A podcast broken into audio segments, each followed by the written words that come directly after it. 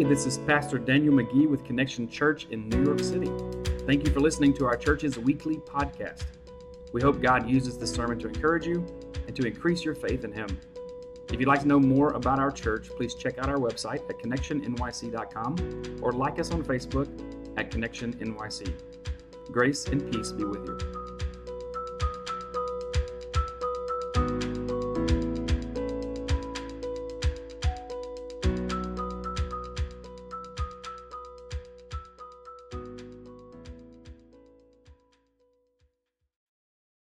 Is there anybody here who wishes they could go back in time and change some things? One? Okay, a few of you. All right, so the hands are going up everywhere. Danny's like, nope, I did everything perfectly. It's fine. I'm good. Well, I know for me, there are plenty of things that I would love to go back in time and change, and I, I wish I could. In fact, the more I've been praying lately and the, the Lord has been ministering to my heart in just some deeper ways than in the past, uh, some things of my past have come back up into my memory and my heart, and I've, I've felt just the, the depth of horror as to how bad those things were. And I'm just, just ashamed. Uh, thankfully, God's grace is uh, more than enough to combat that. And so I'm not trapped in that shame, thankfully. God has given me a new beginning. And so tonight we're, we're talking about a, a new beginning. So Connection Church is sending out Queens Church. There's a, a new beginning that's happening uh, for Woodside, a new church, a new beginning, a new ministry for the Mayberries, for the, for the, for the Ronghills. The, it's something new for us. But if we're not careful, we may think that that's for them and not for us at Connection. But the truth is, there's a new beginning right now for Connection Church. We don't look back over the last seven years and say, oh, that was great. We're doing this. Good for us, and pat ourselves on the back. Today, we, with fresh eyes, open up the Word of God. We open up our hearts to God, and, and we understand that He has something new and fresh and good for us now, today. Something that He wants to do again. I, I was, I spent quite a bit of time preparing to talk about the year of Jubilee, which is. Uh, uh, not really going to be what I'm going to talk about today.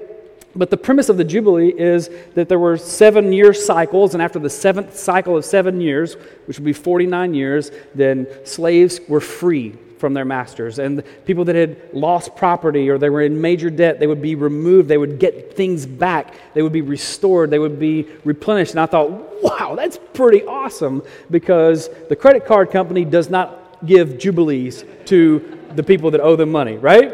And so there's bankruptcy is not jubilee. That's something different. And so this is something new and refreshing. And I was thinking, man, that is awesome. And this is our seventh year, and and and seven's, you know, the year of completion, and all these things. And I thought, Lord, every day is a jubilee with you. Because of what Christ has done for us, every day is a restart. It's refreshed. It, it's, it's new. And, and so uh, recently I was, uh, I downloaded some uh, Sling TV because I need to watch my college football. I know my team is terrible if you know who they are. I'm not even going to mention it because you may fall in love with them too, and they're going to disappoint you year after year. But I still buy it, and, and my TV, my Amazon Fire TV, was glitching like the whole game. I think it was God telling me, stop watching. This is not going to turn out well.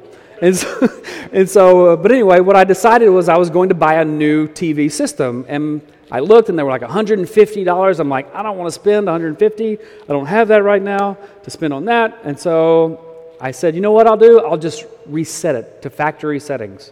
I'll try that. And maybe that'll clean it out and maybe the things will work right.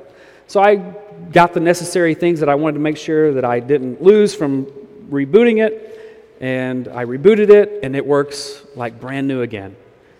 And I thought, that's, that's kind of like what we need sometimes, we need to be rebooted. But as I thought through it, I was like, nope, it's kind of like us, but that's not us. Because there's the world that tells us just be who you are or to allow the real you to come out. And while there's a smidgen of truth in there, right? Some of that is true. What, what God wants to tell us is that we don't need to be restored to our factory settings because our factory settings, we as people are born into brokenness. Our system doesn't work correctly. We don't need to be rebooted back to the way we were when we were born. What we need to have happen is to be born again. We have to be reborn. We don't need our system to be rebooted. We need the system to be erased and replaced. That's what we need. We need to be reconciled to God because the scriptures say that, that we were not just broken and need of fixing, but it says we were broken in need of fixing because we are enemies of God. So I want you to look with me. I don't have it on the screen tonight. So 2 Corinthians chapter 5. I'm going to read the whole chapter for us. It's not that long. But I want you to see the, what God has for us in a new beginning. That this is how we have this new beginning. So 2 Corinthians chapter 5 is, is where you can follow along. In verse 1, it says, and to give the understanding of what this scripture is, this is a letter that the Apostle Paul was writing to Christians in Corinth. And it was a, a, a church there of people. And 1 Corinthians and 2 Corinthians are wonderful letters for you and I to read often and just get into because he talks about the reality of sin, how we are to deal with it, talks about the Holy Spirit and his role in our lives and how we have power, talks about a, a new, a, a, new life that we have. And so these are great letters for us to read and to, to be encouraged by. But chapter 5, we're going to dive in here. It says, now we know that if we if the earthly tent we live in is destroyed, which is talking about our body, our body, we have a building from God, an eternal house, not built by human hands. Meanwhile, in this present time, we groan. We long to be clothed with the heavenly dwelling. We long for heaven to break in here because when we are clothed, we will not be found naked. We want to be whole with God. Verse 4 says, For while we are in this tent, in this temporary dwelling place, this, this body, we groan and we are burdened, right? This is where we're talking about we want to have a, a fresh start. We do this because we do not want to be unclothed, but to be clothed with our heavenly dwelling, so that what is mortal may be swallowed up by this life, or by life.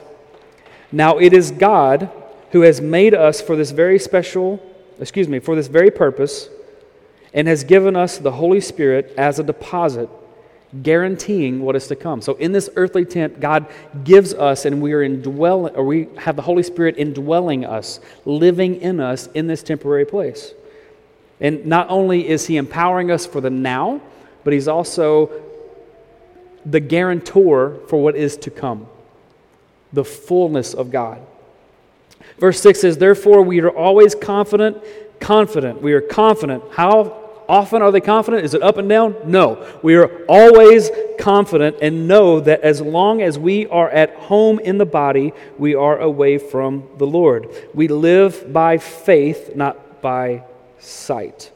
We are confident, I say, and would prefer to be away from the body and at home with the Lord, which means that we would we long for heaven. We long to be with God in full. So we make it our goal to please him. That's what we want, whether we are at home in the body or away from it, whether we're living here on earth or wherever we're with him, we, we go to please him. For we must all appear before the judgment seat of Christ, and each one will receive what is due him for the things done while in the body, whether good or bad. Since then, we know what it is to fear the Lord. We try to persuade men. We want others to know this. We want you to know, Lord, what is plain, excuse me, what we are is plain to God, and I hope it is also plain to your conscience. We're not trying to commend ourselves to you again, but are giving you an opportunity to take pride in us so that you can answer those who take pride in what is seen rather than what is in the heart. If we are out of our mind, it is for God's sake. If we are in our right mind, it is for you. For Christ's love compels us because we are convinced that one died for all, speaking of Jesus, and therefore all died. And he died for all that those who live should no longer live for themselves, but for him who died for them and was raised again. So from now on, we regard no one from a worldly point of view. Though we once regarded Christ in this way, we do so no longer. In verse 17, you can underline that one or highlight it. It says, Therefore, if anyone is in Christ, Christ means Messiah, anointed one, Savior. He's the one. If anyone is in the Christ, He is a new creation. The old is what? Gone. And the new has come. If anyone is in Christ, he is a new creation. The old is gone and the new has come. This is the new beginning that we have in Christ. It's new every day. All this in verse 18 is from God, who reconciled us to himself through Christ, through the anointed one, through the Messiah, Jesus Christ, and he gave us this ministry of reconciliation. Reconciliation is taking two enemies and, and reconciling them back together in peace to where enemies become friends. And we are enemies with God, and Christ has reconciled us with God. So now God doesn't call us an enemy, but we're now his friends, his children.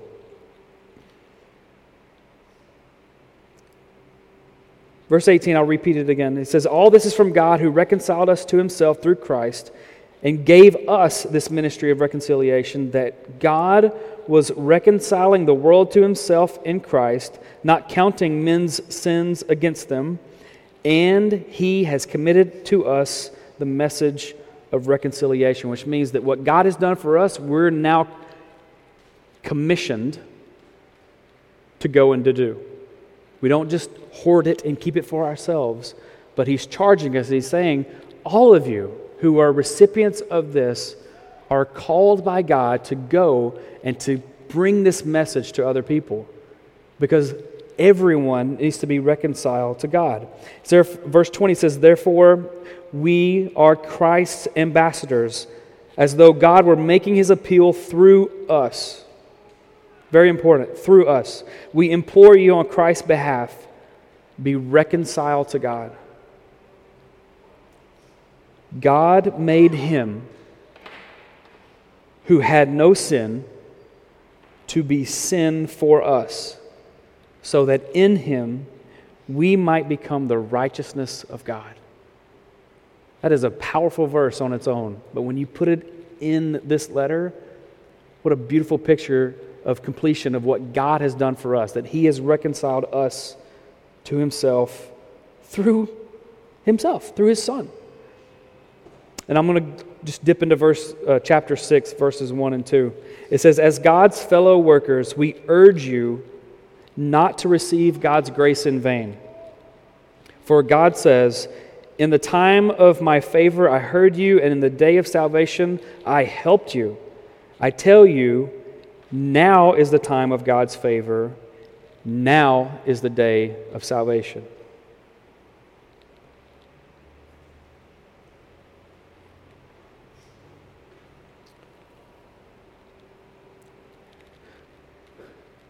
When Paul is longing for a new day and a new beginning, he does talk about how that when we are with Christ, that it's going to be a brand new beginning, a new beginning that is different than the new beginning we have now. But what he is not saying is that we live in a season of lack and wanting here. Is that but God his favor is on us now. His salvation is on us now. And the new beginning, even that He has for us to come, has begun now. We walk in peace with God, in communion with God, when we walk in faith in Christ. A new beginning. So we're not just commissioning on Sunday Larry and Lindsay and Danny and Summer, we're not just sending them out to go and do the Lord's work. What we need to understand is that all of us are being commissioned right now to go out and be the ambassadors of Christ. Queen's Church is not meant for the two couples to go and to do by themselves. God has anointed them with a calling to go and to see people built up so that they can become also the ambassadors of Christ. And the same is true for Connection Church. Just imagine when the anointing falls on all of us in greater magnitudes, how God is just going to expand his kingdom through us. Amen? The question I have for you to finish, or for us to deal with today, is are we going to yield ourselves 100% to the Lord? Are we going to say, whatever it is that you want from me is what I want? Or are we going to try to keep holding on to our own authority? I hope and I believe that we are going to give him everything. And we'll see him do some wonderful things and have some wonderful new beginnings from here until the Lord comes. Amen. Amen. Let's pray. Father, we bless you. We love you. And as we um, continue to worship you tonight, Lord, I pray that you would just anoint our time with your presence. Thank you, Jesus, for your faithfulness. Thank you for the testimonies that we've heard tonight of, of people who have been touched by, um, by the way you have, have worked through the others, through the lives of others. And Lord, I pray that you would commission us and send us out to be your spirit filled ambassadors. In the name of Jesus Christ, amen.